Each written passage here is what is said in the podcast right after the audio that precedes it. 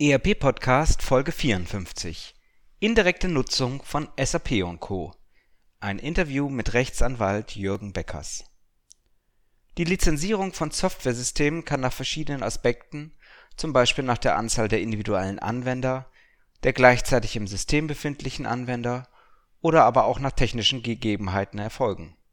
In letzter Zeit wird gerade bei größeren Softwaresystemen auch die indirekte Nutzung lizenziert was sich dahinter genau verbirgt und welches Risiko damit einhergeht, das erfahren Sie in meiner heutigen Podcast-Folge mit dem Rechtsanwalt Jürgen Beckers. Viel Vergnügen!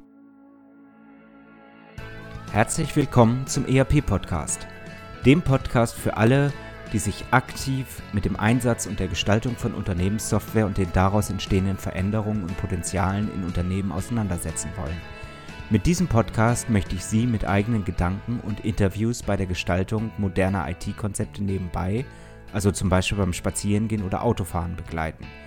Damit möchte ich Ihnen in dieser von technologischen Veränderungen geprägten Zeit Informationen anbieten, die sich in Zeitschriften, Fachbüchern und wissenschaftlichen Artikeln in dieser Form nicht darlegen lassen und für die sich im hektischen Alltag ohnehin nicht die Zeit findet. Mein Name ist Axel Winkelmann. Ich bin Professor für Betriebswirtschaftslehre und Wirtschaftsinformatik an der Universität Würzburg. Herzlich willkommen zurück zum ERP-Podcast. Heute wollen wir uns ein bisschen über Lizenzierung, über die Nutzung des Unternehmensdatensfundaments, Unternehmenssoftware, ERP-Software unterhalten. Und zwar gibt es neben der direkten Nutzung des Software-Tools natürlich auch die Möglichkeit, die Daten indirekt zu nutzen. Und das ist ähm, in der ERP-Branche durchaus ein kontrovers, ein heiß diskutiertes Thema und ich bin froh, dass ich heute einen Experten für IT-Recht gewinnen konnte, Jürgen Beckers. Er ist Rechtsanwalt und Inhaber der Kanzlei Rechtsanwälte BDH und er hat sich spezialisiert auf die Beratung von Unternehmen eben genau zu Fragen des Software- und IT-Rechts. Herr Beckers, herzlich willkommen hier im ERP-Podcast. Freut mich dabei zu sein. Hallo, Herr Professor Winkelmann. Mögen Sie sich kurz mal vorstellen, wer ist Jürgen Beckers? Ja, also ich bin seit ähm, 27 Jahren nun in der IT-Branche. Ich habe ähm, angefangen bei einem amerikanischen Softwareunternehmen und äh, habe mich vor 20 Jahren selbstständig gemacht als Anwalt und berate seit der Zeit äh, Softwareanbieter, äh, IT-Beratungsunternehmen und auch ähm, das eine oder andere Anwenderunternehmen. Was, was machen Sie? Ich habe eben gesagt, Sie sind Inhaber einer äh, Rechtsanwaltskanzlei.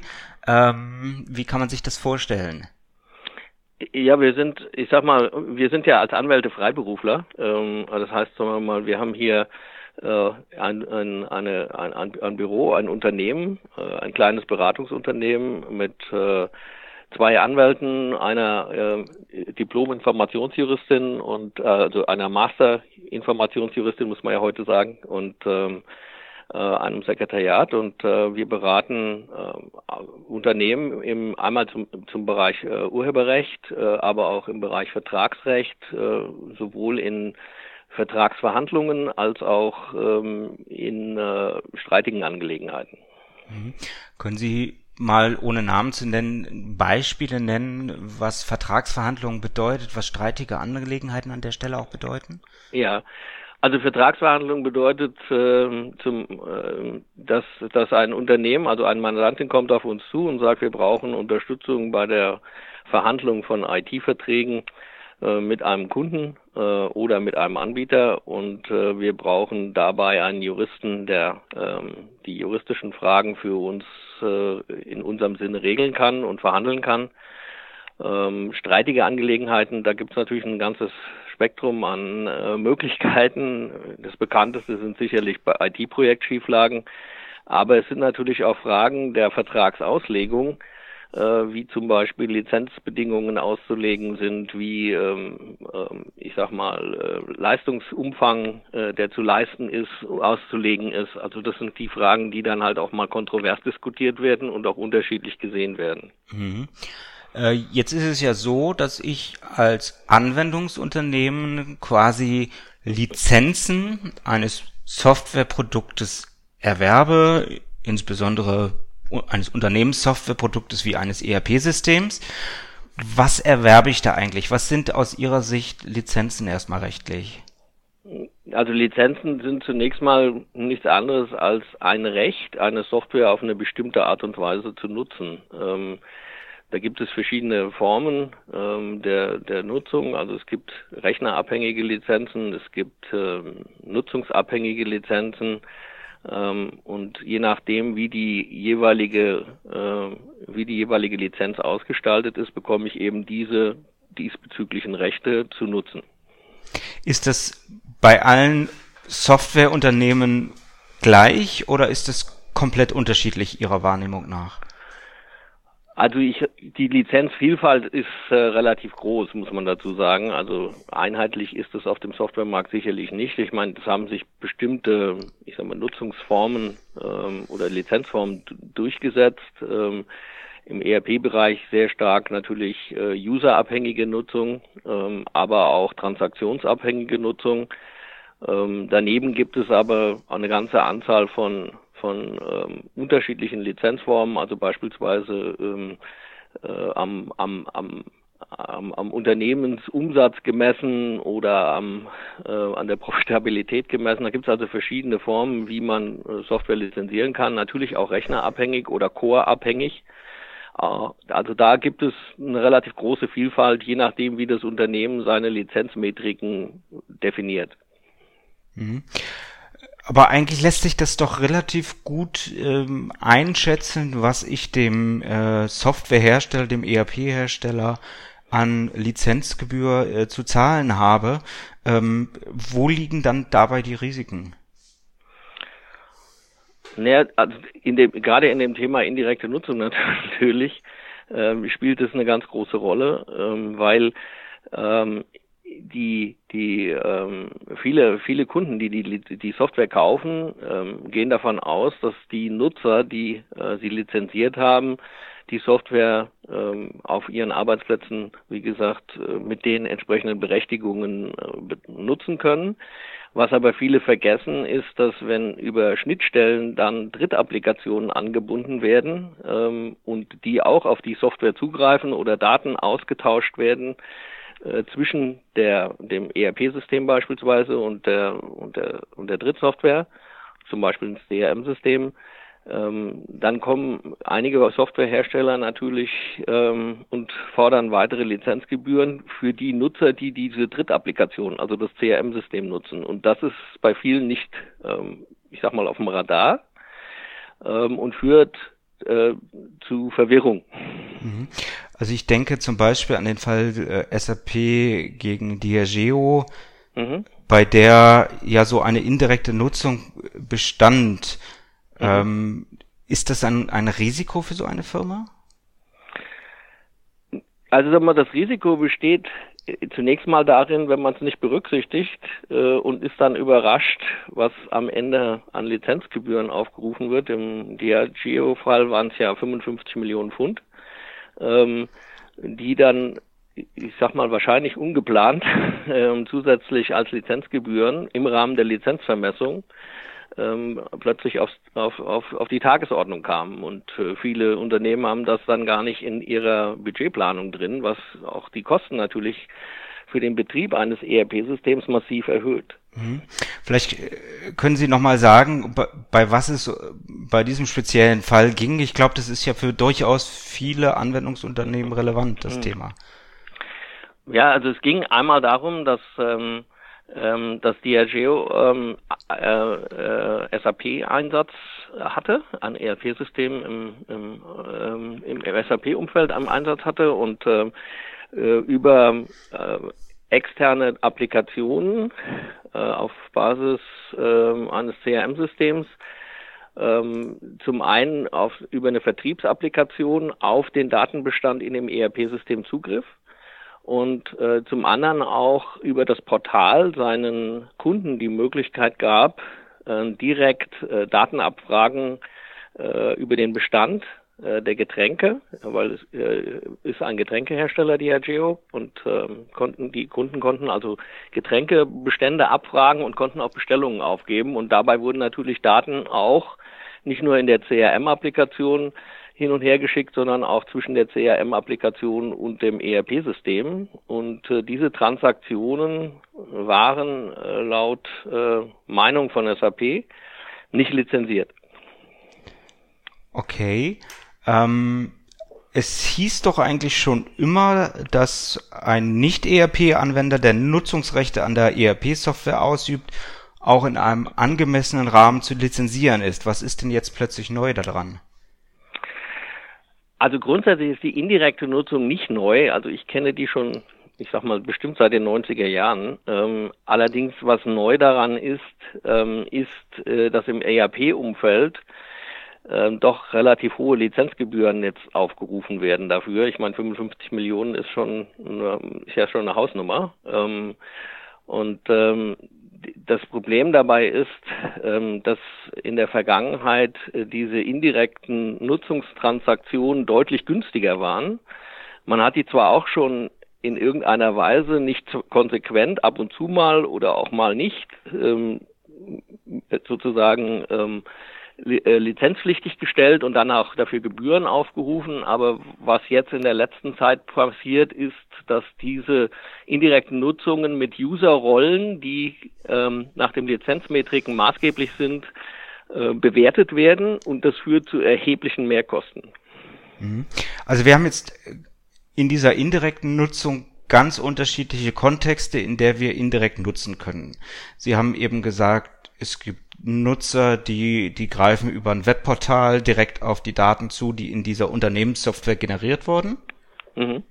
Sie haben äh, eine externe Software genannt, die mhm. quasi zusammenspielt mit dem ERP-System, also auch wiederum auf die Daten des ERP-Systems äh, drauf zugreift. Ähm, dann haben wir noch den Fall, dass irgendwelche Maschinen auf das System zugreifen.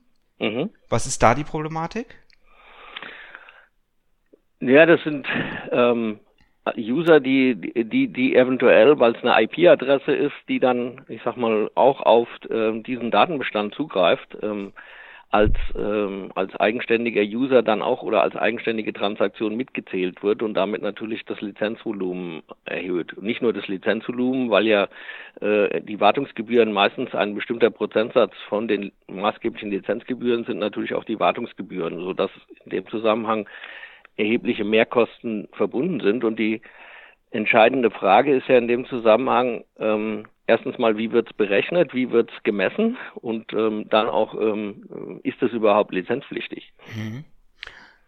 Ich komme jetzt nochmal auf die Maschine zurück. Also wenn eine Maschine ähm, mit dem ERP-System kommuniziert, es leuchtet, glaube ich, offensichtlich ein, dass ähm, hier ein, eine gewisse Lizenzierung für die Weiterentwicklung des Systems und so weiter und so fort ähm, erfolgen muss. Jetzt habe ich aber aus althergebrachten Gründen nicht eine Maschine, sondern ich habe vier parallele Maschinen laufen und ähm, ich steuere jetzt nicht jede Maschine einzeln an, sondern ich poole das Ganze, also über ein kleines Software-Tool, was halt die Daten nur einmalig vom ERP-System abfragt und sie dann auf die vier Maschinen äh, weiterverteilt. Mhm. Erlaubt? Nee, also das Poolen ist grundsätzlich nicht erlaubt, weil ähm, das Poolen natürlich im Endeffekt dazu führt, dass die notwendige Anzahl Lizenzen, äh, nämlich vier Maschinen, äh, nicht nicht nicht äh, gezählt wird, weil es ja über nur eine Schnittstelle geht. Also Poolen ist grundsätzlich nicht erlaubt. Ja. Mhm. Sie haben sich ja dediziert auch mit diesen Lizenzvereinbarungen, wie sie in der Vergangenheit gelebt wurden. Sie haben ja selber gesagt, Sie sind schon sehr, sehr lange in diesem äh, Bereich auch tätig, äh, vor dem Hintergrund des Vertragsrechts auseinandergenommen und äh, auch vor dem Hintergrund des Urheberrechts untersucht. Zu welchen Ergebnissen sind Sie denn gekommen? Also wir haben seinerzeit, es ist ungefähr Ende 2015, haben wir angefangen, ähm, das Thema intensiver zu, zu beleuchten, ausgelöst durch, ähm, äh, durch eine Mandat Mandatierung ähm, im, im, ERP-Umfeld. Und ähm, wir haben zusammen mit ähm, anderen, anderen Kollegen analysiert, was passiert denn überhaupt bei indirekter Nutzung. Und ähm, die zweite Frage war dann, ähm, ist das überhaupt ein zustimmungspflichtiges Handeln? Also ist es überhaupt eine zustimmungspflichtige Transaktion nach Urheberrecht? Und wenn nein, sind sozusagen sind abweichende Vertragsbedingungen wirksam. Das waren die wesentlichen Fragen, die wir analysiert haben und ähm, sind zu dem Ergebnis gekommen. Ähm, es gibt verschiedene Formen der indirekten Nutzung. Ähm, es gibt einmal die Möglichkeit, dass ähm, über eine Schnittstelle direkt auf den Datenbestand in der Datenbank des ERP-Systems zugegriffen wird und dass Daten dort entweder hineingeschrieben werden oder herausgeholt werden, ähm, überarbeitet werden in der anderen Applikation, die das herausholt, also beispielsweise im CRM-System und wieder zurückgeschrieben werden, also immer über eine Schnittstellenkommunikation. Dann gibt es die Möglichkeit, dass ähm, auf der Applikationsebene die Daten herausgeholt werden ähm, und damit gleichzeitig aber auch ein Vervielfältigungsvorgang zum Laden der Applikation äh, stattfindet, äh, wonach äh, sich die Frage stellt, ob dieser Vervielfältigungsvorgang, weil es äh, ein Vervielfältigungsvorgang eben ist, äh, zustimmungspflichtig ist. Und dann gab es auch die Situation, dass wir ähm, äh, die beiden Applikationen nebeneinander laufen hatten in einer Runtime-Umgebung, ähm, wo teilweise Quellcode vermischt wird ähm, von der ERP-Software und der dritte Applikation. Und ähm, wir haben so dann untersucht, nachdem wir das äh, festgestellt haben, wie indirekte Nutzung stattfindet, haben wir untersucht, ist es nach dem Urheberrecht zustimmungspflichtig. Ähm, also wir waren der Meinung, dass dort, wo quasi ähm, direkt auf den Datenbestand zugegriffen wird, ähm, zwischen äh, über eine Schnittstelle, dass da keine Zustimmungspflicht besteht. Ähm, wir sind auch der Meinung gewesen, dass wenn eine Vervielfältigung angestoßen wird, weil auf der Applikationsebene ähm, eine Vervielfältigung besteht, ist diese auch nicht zustimmungspflichtig, weil diese Vervielfältigung zur bestimmungsgemäßen Nutzung gehört, nach unserer Meinung. Und ähm, bestimmungsgemäße Nutzung nach Urheberrecht nicht zustimmungspflichtig ist gesondert. Mhm. Ähm, und äh, die dritte Variante, da waren wir, ich sag mal, äh, den Kollegen nicht einer Meinung. Ähm, es gibt einen Teil der Kollegen, die sind der Meinung, dass wenn diese Verbindung von Quellcode auf der ähm, auf der ähm, auf der Runtime-Umgebung äh, stattfindet, dass das ähm, zustimmungspflichtig ist und nicht mehr zur bestimmungsgemäßen Nutzung gehört. Ähm, ich bin der Meinung nach wie vor, dass das auch zur bestimmungsgemäßen Nutzung gehört. Mhm. Äh, also man muss dazu auch sagen, dieses, dieses Thema indirekte Nutzung, das kennen natürlich auch nicht alle ERP-Hersteller. Ne? Also nicht jeder, der sein ERP-System lizenziert, geht auch derart vor. Mhm. Äh, das, also äh, im Sinne von, das sehen Sie auch so. Ja, jetzt sehe ich auch so, ja, ja. ja. Okay. und und äh, selbst bei denen, die heute so vorgehen, war es ja in der Vergangenheit so, dass man das eher etwas lasch gehandhabt hat, oder? Also ja, es, es wurde nicht einheitlich gehandhabt. Es wurde manchmal genutzt, um, ähm, ich sag mal, in, in Bestandskundensituationen noch zusätzlich Umsatz zu generieren. Ähm, es wurde manchmal auch dazu genutzt, muss man auch sagen, um ähm, eine Drittapplikation, also beispielsweise ein CRM-System, ähm, das von einem Dritthersteller kam, aus ähm, so teuer zu, so künstlich zu verteuern, dass der Kunde am Ende sich dann entschieden hat, doch nicht die Fremdapplikation zu kaufen, sondern die vom ERP-Hersteller. Also es wurde aus in verschiedenen Weisen schon auch in der Vergangenheit genutzt, aber eben nicht konstant. Und erst seit, ich sag mal, 2014, 2000 ungefähr, ist ein Trend zu erkennen, dass äh, die indirekte Nutzung als Lizenzmodell äh, etabliert ist und genutzt wird. Von einigen Herstellern. Von einigen Herstellern, ja. Aber verschrecke ich damit nicht gerade im Mittelstand und, und überall dort, wo jetzt neue Geschäftsmodelle eigentlich entstehen oder entstehen müssten, die Kunden massiv oder die potenziellen Kunden? Also mit Sicherheit ja. Also äh, es, es, gibt es gibt eigentlich es gibt eigentlich zwei Gruppen, die sie im Ökosystem verschrecken. Die einen sind äh, die Kunden, die die äh, äh, die, die bei der indirekten Nutzung zur Kasse gebeten werden.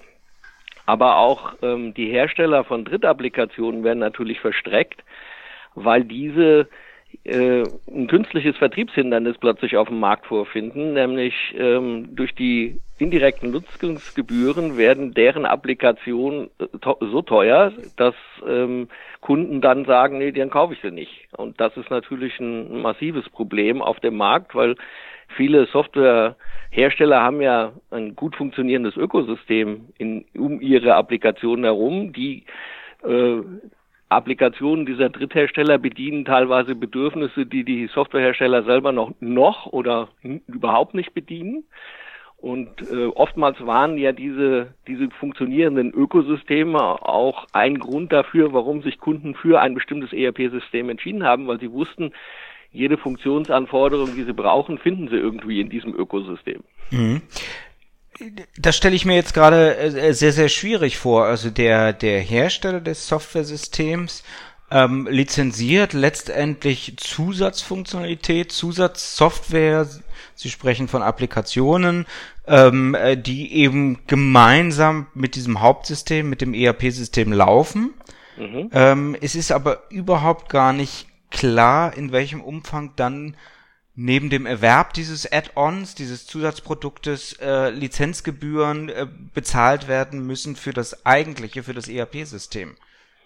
Ja, also das ist deswegen nicht klar, weil die Lizenzmetriken ähm, manchmal sehr kompliziert sind ähm, und ähm, es sich danach richtet, also es gibt für, für selbst wenn es userabhängige Lizenzen gibt, gibt es ja unterschiedliche User-Rollen und äh, Zugriffsmöglichkeiten, nach denen sich dann am Ende die Li Lizenzgebühr bemisst.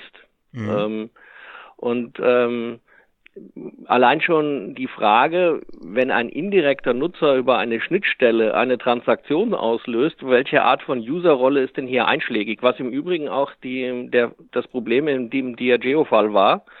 Äh, deswegen wurde das äh, auch noch nicht final entschieden seinerzeit in England, ähm, sondern das Gericht hat nur entschieden, dass es lizenzpflichtig ist, hat aber auch schon angemerkt gehabt, dass die Userrollen ähm, die SAP zugrunde gelegt hat, hier auf keinen Fall greifen können, weil aufgrund des Zugriffs über die Schnittstelle die anders zu bewerten sind, als die SAP das unterstellt hatte. Und da kommen wir, glaube ich, zum nächsten Punkt. Also auch bei Diageo ist es ja erst im Nachhinein aufgefallen, äh, dass hier eine Unterlizenzierung zumindest laut ERP-Hersteller äh, vorliegt. Das heißt, ich nutze das System und ich habe über wahrscheinlich dann auch viele Jahre schon äh, irgendwie diese Unterlizenzierung und jetzt äh, taucht das plötzlich auf, dieses Problem. Das kann dann doch nur unter sehr schlechten Rahmenbedingungen überhaupt nachverhandelt werden, oder?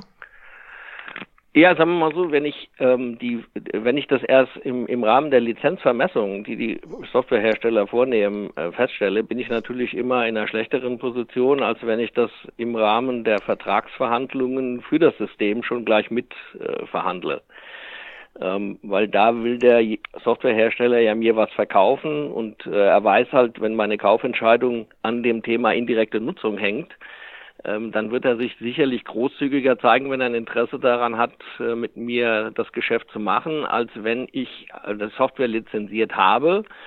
Und im Rahmen der Vermessung stellt sich hinterher heraus, ähm, dass, ähm, dass eine indirekte Nutzung stattgefunden hat, die dann natürlich ähm, viel teurer wird äh, mhm. in diesem in diesem Umfeld. Und das Problem des Kunden ist halt, ähm, ERP-Projekte sind aufwendige Projekte, bis alle äh, Prozesse implementiert sind, bis alle ähm, ähm, Module implementiert sind und bis alles reibungslos läuft, vergeht ja in aller Regel, gerade bei komplexen ERP-Systemen, wenn es über äh, mehrere Unternehmenseinheiten hinweg stattfindet, ja in der Regel doch eine, ein, ein zwei Jahre locker, manchmal auch mehr. ähm, das heißt, ähm, man ist auch dann gefangen, weil man nicht so schnell wieder rauskommt. Also selbst wenn man sich entscheiden würde, ein anderes System aufzusetzen, ähm, würde das sehr kostspielig und auch zeitaufwendig werden, äh, so dass wir, wir Juristen immer von dem Thema äh, reden, dass eigentlich ein wirtschaftlicher Lock-in-Effekt besteht bei ERP-Systemen, wenn ich mich einmal entschieden habe und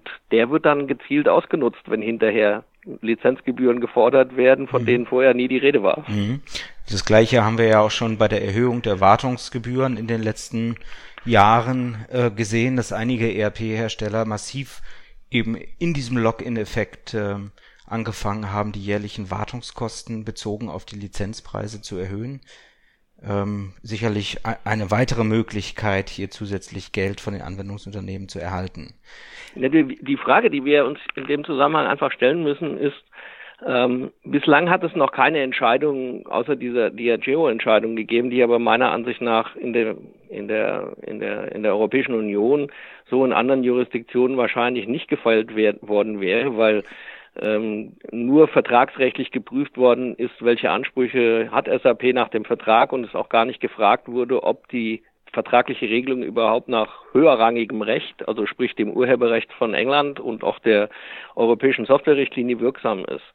Und wir bewegen uns hier in dem Spannungsverhältnis auf der einen Seite zu sagen, es gibt natürlich ein legitimes ähm, Vergütungsinteresse, wir sagen dazu Partizipationsinteresse im urheberrechtlichen Bereich. Es gibt ein ver legitimes Vergütungsinteresse des Softwareherstellers natürlich, ähm, dass er an den Früchten seines Softwareproduktes äh, entsprechend beteiligt wird. Und wenn ein Softwarehersteller ein Softwareprogramm entwickelt, das äh, umfassende Funktionalitäten hat und ein offenes System ist, ähm, dann ist natürlich auch legitim, dass dafür Lizenzgebühren gefordert werden, dass man so ein System bereitstellt. Die Frage, die sich aber stellt, ist, wo endet dieses, ich sag mal, Vergütungsinteresse im Hinblick auf ähm, Wettbewerbsfähigkeit am Markt? Äh, weil wenn ich quasi auf diese Art und Weise eine Art urheberrechtlichen Strafzoll erhebe, wenn ein Kunde statt ich sag mal, eines Moduls von mir eine andere Software kauft und ich verteure das über diese Schiene zusätzlich, weil der Kunde muss ja dann die Lizenzgebühren für das Drittprogramm plus die höheren indirekten Nutzungsgebühren bezahlen, dann ist das ein Effekt, der wettbewerbshindernd wirkt. Und ähm, da muss man einfach hineingehen und fragen, wo sind denn da die Grenzen? Und unserer Meinung nach ist dieses Thema überspannt, wenn ich bei indirekter Nutzung zusätzliche Lizenzgebühren frage. Also nochmal, längst nicht alle ERP-Hersteller machen das auch. Mhm. Ähm, Sie haben vorhin gesagt, ähm, am besten ist es eigentlich, wenn man direkt bei den Einstiegsverhandlungen auch dieses Thema indirekte Nutzung mitverhandelt. Das wird natürlich immer sehr, sehr schwierig, weil man nur begrenzt in die Zukunft auch schauen kann, was die eigenen äh, Anwendungsszenarien angeht. Welche Lösungsansätze sehen Sie darüber hinaus, indirekte Nutzung rechtlich abzusichern, um nicht in dieses unübersehbare Risiko reinzulaufen als Konzern? Also es gibt natürlich äh, im Rahmen der Vermessung, also äh, wenn die, wenn die Vermessung stattfindet, sollte man vielleicht sich, ich sag mal im Vorfeld schon ähm, äh, mit, ähm, es gibt professionelle Anbieter, die ähm, Lizenzoptimierung betreiben. Das heißt, sagen wir mal, man müsste vielleicht vorher schon mal das System analysieren und müsste überlegen, ähm, welche User-Rollen ähm, habe ich denn in meinem System, also auf welche Applikationen greife ich zu, welche Applikationen greifen von außen zu und wie kann ich das so optimieren, dass ich am Ende geringere Lizenzgebühren zahle. Ähm, das ist das eine, was man natürlich machen kann.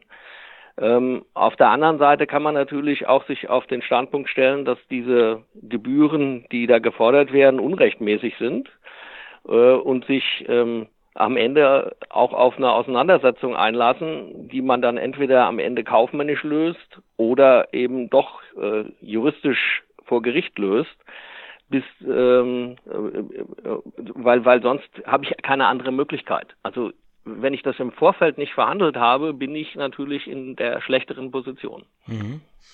Ähm, jetzt gibt es natürlich andere findige ERP-Hersteller, die sagen, habe ich immer gewusst. Ähm, liebe Kunden, das ist alles oder liebe potenzielle Kunden vielmehr, das ist alles gefährlich. Kommt zu mir in die Cloud, weil da wisst ihr auf Monatsbasis und Anzahl der zu nutzenden Lizenzen, was ihr äh, zu zahlen habt. Frage an Sie, erhöht sich die Transparenz dadurch wirklich? Nee. Also das Problem ist ja, das Problem der indirekten Nutzung habe ich ja nicht nur bei äh, selbst gehosteten Lösungen, sondern das habe ich natürlich auch in der Cloud. Ähm, in dem Moment, wo ich ähm, eigene Applikationen mit dem Datenbestand in der Cloud verbinden will, habe ich das gleiche Thema. Darf ich diese Daten über Schnittstellen einfach rausholen, weiterverarbeiten und wieder zurückschreiben? Kostenfrei, zustimmungsfrei oder muss ich ähm, dafür Lizenzgebühren bezahlen? Und ähm, in, in, ich sag mal, abgeschlossenen äh, Cloud-Systemen, die ja nun auch über Firewalls äh, in, in, in, in sicheren Rechenzentren liegen, ist ja die Verbindung noch schwieriger ähm, als auf einem selbst gehosteten System. Mhm. Das heißt, ähm, ohne die Zustimmung äh, zugreifen zu dürfen, wird es wahrscheinlich relativ schwierig, überhaupt eine weitere Applikation anzuschließen. Insoweit ist das Thema dort meiner Ansicht sogar, meiner Ansicht nach sogar noch viel ähm, virulenter. Also weniger Transparenz, obwohl man eigentlich vermuten würde auf den ersten Blick, man hätte mehr Transparenz zumindest in Bezug auf Lizenzgebühren äh, und die damit verbundene indirekte Nutzung. Ja, in dem, in, ja, also ich sag mal, im Zeitalter vernetzter Systeme und in IoT und Industrie 4.0 kommunizieren ja alle Systeme mehr oder weniger miteinander. Und ich brauche ja diese Vernetzung. Und wenn diese Vernetzung auf einmal exorbitant teuer wird, ähm, wenn ich eine andere fremde Software einsetze, ähm, mache ich mich immer mehr abhängig von einzelnen Softwareanbietern was eine massive Monopolstellung immer weiter ausbaut. Mhm. Gibt es weitere Punkte, die wir im Themenumfeld indirekte Nutzung beleuchten äh, sollten? Äh, sehen Sie da einen Trend auch in die Richtung? Wie geht es da weiter? Also im Moment ähm, ist es so, es gibt auf der einen Seite äh, Verhandlungen ähm, ich sag mal, mit ähm, von der von zum Beispiel von der DSAG mit der SAP über das Thema indirekte Nutzung, wie man das handhaben soll. Ähm, es, es gibt ähm, es gibt Aufsätze jede Menge nach, in, in, in der juristischen Fachliteratur, wie man mit dem Thema indirekte Nutzung umgehen sollte und wie das juristisch zu bewerten ist. Also im Moment sind die Dinge noch ein bisschen im Fluss. Äh, grundsätzlich möchte natürlich kein Kunde unbedingt vor Gericht gehen, um das klären zu lassen. Ähm, also insoweit äh, lässt sich momentan noch ein bisschen schwer sagen, wie sich das Thema weiterentwickelt. Aus juristischer Sicht ist es nach Meinung von mir und meinen Kollegen eigentlich ziemlich klar, dass das, was da gemacht wird, ähm, in der Form zumindest so nicht juristisch durchsetzbar ist, wenn es vor Gericht käme. Aber ohne einen Fall vor Gericht haben wir keine Entscheidung. Mhm. Das heißt, das Thema bleibt spannend und ja. ich darf Sie hoffentlich in einiger Zeit nochmal zu dem Thema äh, zu uns in den Podcast einladen. Ja, gerne. Ja. Ich habe ein paar abschließende Fragen an Sie, wie an alle meine äh, Gäste hier im äh, Podcast.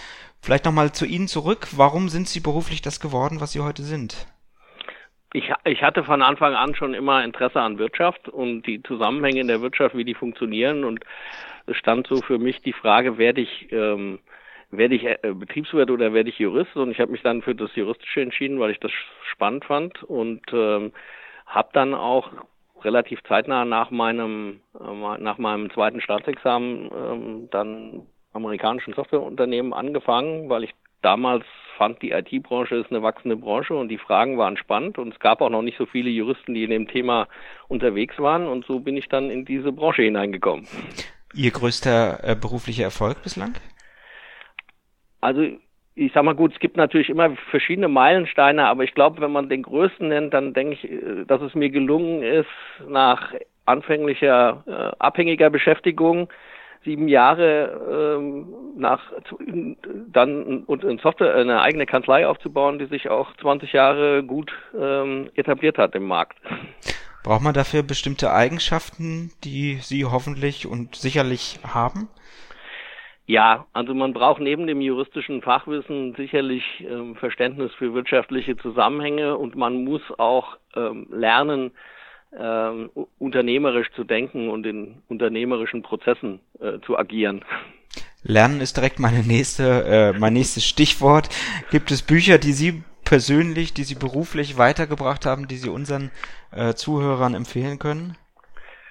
Ja, also mal so, es gibt natürlich eine Menge Bücher, die ich gelesen habe, angefangen von ähm, Business Model Generation äh, über, über Fachbücher jeder Menge Natur, wie man Unternehmen führt. Ähm, was ich momentan relativ spannend finde, ist natürlich das Thema Industrie 4.0 und wie das so funktioniert. Also beispielsweise gibt es ein sehr, sehr gutes Buch zum Thema Industrie 4.0, Roadmap Industrie 4.0 äh, vom Tradition, Tradition Verlag, ähm, den ich, das ich ganz spannend finde, weil es sehr handhabbar und sehr anschaulich zeigt, was man für Schritte begehen muss, um eine Industrie 4.0 Strategie zu implementieren. Ja. Neben Industrie 4.0, äh, Sie nutzen wahrscheinlich auch tagtäglich diverse Softwaredienste, Internetdienste, Webseiten. Gibt es bestimmte Dienste, die für Sie einen ganz besonderen, einen persönlich hohen Mehrwert äh, bieten?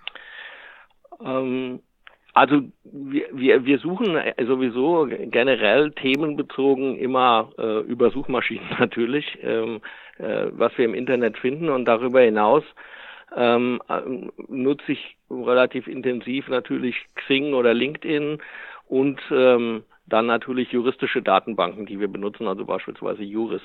Mhm. Jetzt hat sich auch die Juristerei in den äh, vergangenen Dekaden massiv verändert, auch was ähm, IT, äh, IT-Durchsetzung angeht. Wenn Sie jetzt auf Ihre eigene Branche gucken, wenn Sie auf Ihre Spezialisierung gucken, wie verändert sich Ihr Berufsumfeld voraussichtlich in den nächsten zehn Jahren? Also es gibt sicherlich mehr internetgestützte Beratung. Ähm, auch die Verlage bieten mittlerweile ja relativ viele Dienstleistungen äh, in Form von Informationen an, äh, die früher nur über Anwälte erhältlich waren. Ähm, darüber hinaus gibt es aber auch das Thema künstliche Intelligenz, das wohl im Anwaltsbereich einer der Treiber für die technologischen und äh, unternehmerischen Wandlungen äh, zu, anzusehen ist, nämlich die Frage, welche Arbeiten lassen sich über künstliche Intelligenz zukünftig maschinell erledigen, ohne dass Anwälte äh, dort noch gebraucht werden? Diese ganzen Themen, das sind ja alles Schnittstellenthemen. Ähm und mir ist ganz klar, dass man das juristische äh, Fundament an der Stelle haben muss, aber es sind ja dann auch Fragestellungen, die viel aus der Wirtschaft kommen, beispielsweise im Bereich äh, von Datenschutz, im Bereich äh, von Risikomanagement, wo es dann sicherlich auch an die Mathematik, an die IT geht, bis hin zu maschinellen Lernen, haben Sie eben selber gesagt, in die Informatik mhm. rein.